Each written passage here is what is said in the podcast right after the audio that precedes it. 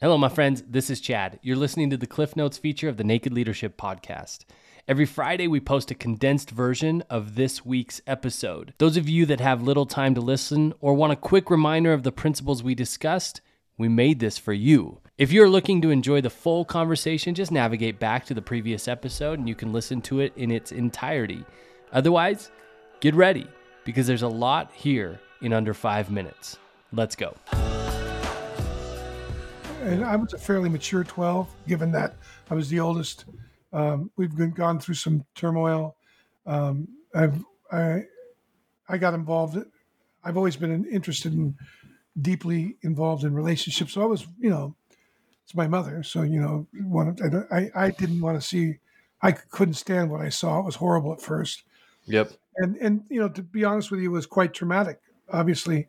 Um, I didn't think it was traumatic. I felt like I was handling it well, but in my teens, you know, I rebelled pretty strongly. I had a pretty big chip on my shoulder, um, was, you know, cocky and arrogant, mostly because I was feeling insecure, uh, you know, comparing my family with everybody else's family. And I had all these judgments. So I would project this cocky, edgy, you know, arrogant at times and, and, you know, voiced, you know, outspoken, but I was hiding behind a, a, persona, actually quite lonely. And as I left school, I went out and got in a lot of trouble. I was rebellious. I was, you know, got, I was violent, and and and I was dealing drugs, and I blew up my scholarship. I really didn't. I got distracted from playing ball. Didn't care about my academics, so I left college after a year, mm-hmm. and went into the what I call the underworld, created my own life. When I started to come out of the addiction, I started to realize how connected my behaviors were to the what the story I made up about my childhood.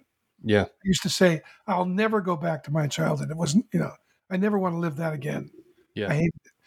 Uh, yet now I look back and I see my mother and that whole drama with my family really prepared me to do what I'm doing now. And and what it did was, in order to save my marriage with my wife, um, I had to re-mean the past.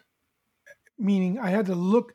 So the things that happened in the past happened in the past. That's not why I was bitter. Why I was bitter is what I made up about the past because each one of us in my family made something up different. And so we had different expressions, different personalities. So in working through this kind of recovery program, I, you know, with my wife, I started in in deciding that I was committed to my wife. There were a number of things that were invisible that were made visible by my commitment to be there for my wife. And it was in that re- reading I, I discovered modeling, what it means to model. And and I and they mentioned they talk about extensively about how they were able to communicate with schizophrenics, particularly if they were catatonic, by modeling. So I thought, well, I'll give it a shot. My mother's, she was catatonic at the time, and and they were Thor, they got her all high on Thorazine. So my dad asked him to please, you know, and then they have her tied up in a in a straitjacket because when she comes out of the catatonia, she can hurt herself. She had a habit of pulling her hair out and and hurting herself. In the last 25 years of her life, she might have had two episodes, maybe 30 years, two hmm. episodes. Mm. Yeah, she and she lived a very healthy life. She was an, uh, a voracious le- reader, um, immaculate. She, her house is beautiful, very artistic, and and just we, you know, my grandkids loved to be with her. My kids loved her. And she, she was she was just a gracious woman. She she and my dad are best friends, and she's best friends with my father's wife now. I discovered in my work with my mother that the mind can't tell the difference between a real and an imagined experience, and it takes discipline to understand the distinction. Like it takes discipline to really connect with what's really going on based on what's going versus what's going on in my head. And I learned to navigate that. I learned not to be distracted from what we needed to talk about. I learned to vet the different conversations that could be going on. I learned to connect the physiological clues, the, the tells that would help me have those conversations in a meaningful way. I learned to stand and speak and listen and to be like my mother was pretty tough at times and so i learned to receive feedback in a very difficult situation and and to and I learned how to reinvent what I was making up. That that's really what determined what if I was going to see a possibility with my mother in that situation, just like in a team.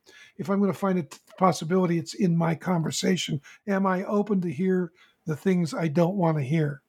Mm. Am I open in a way that I'm curious about what I could learn? Am I willing to question what I already know? Which I really had to do a lot with with her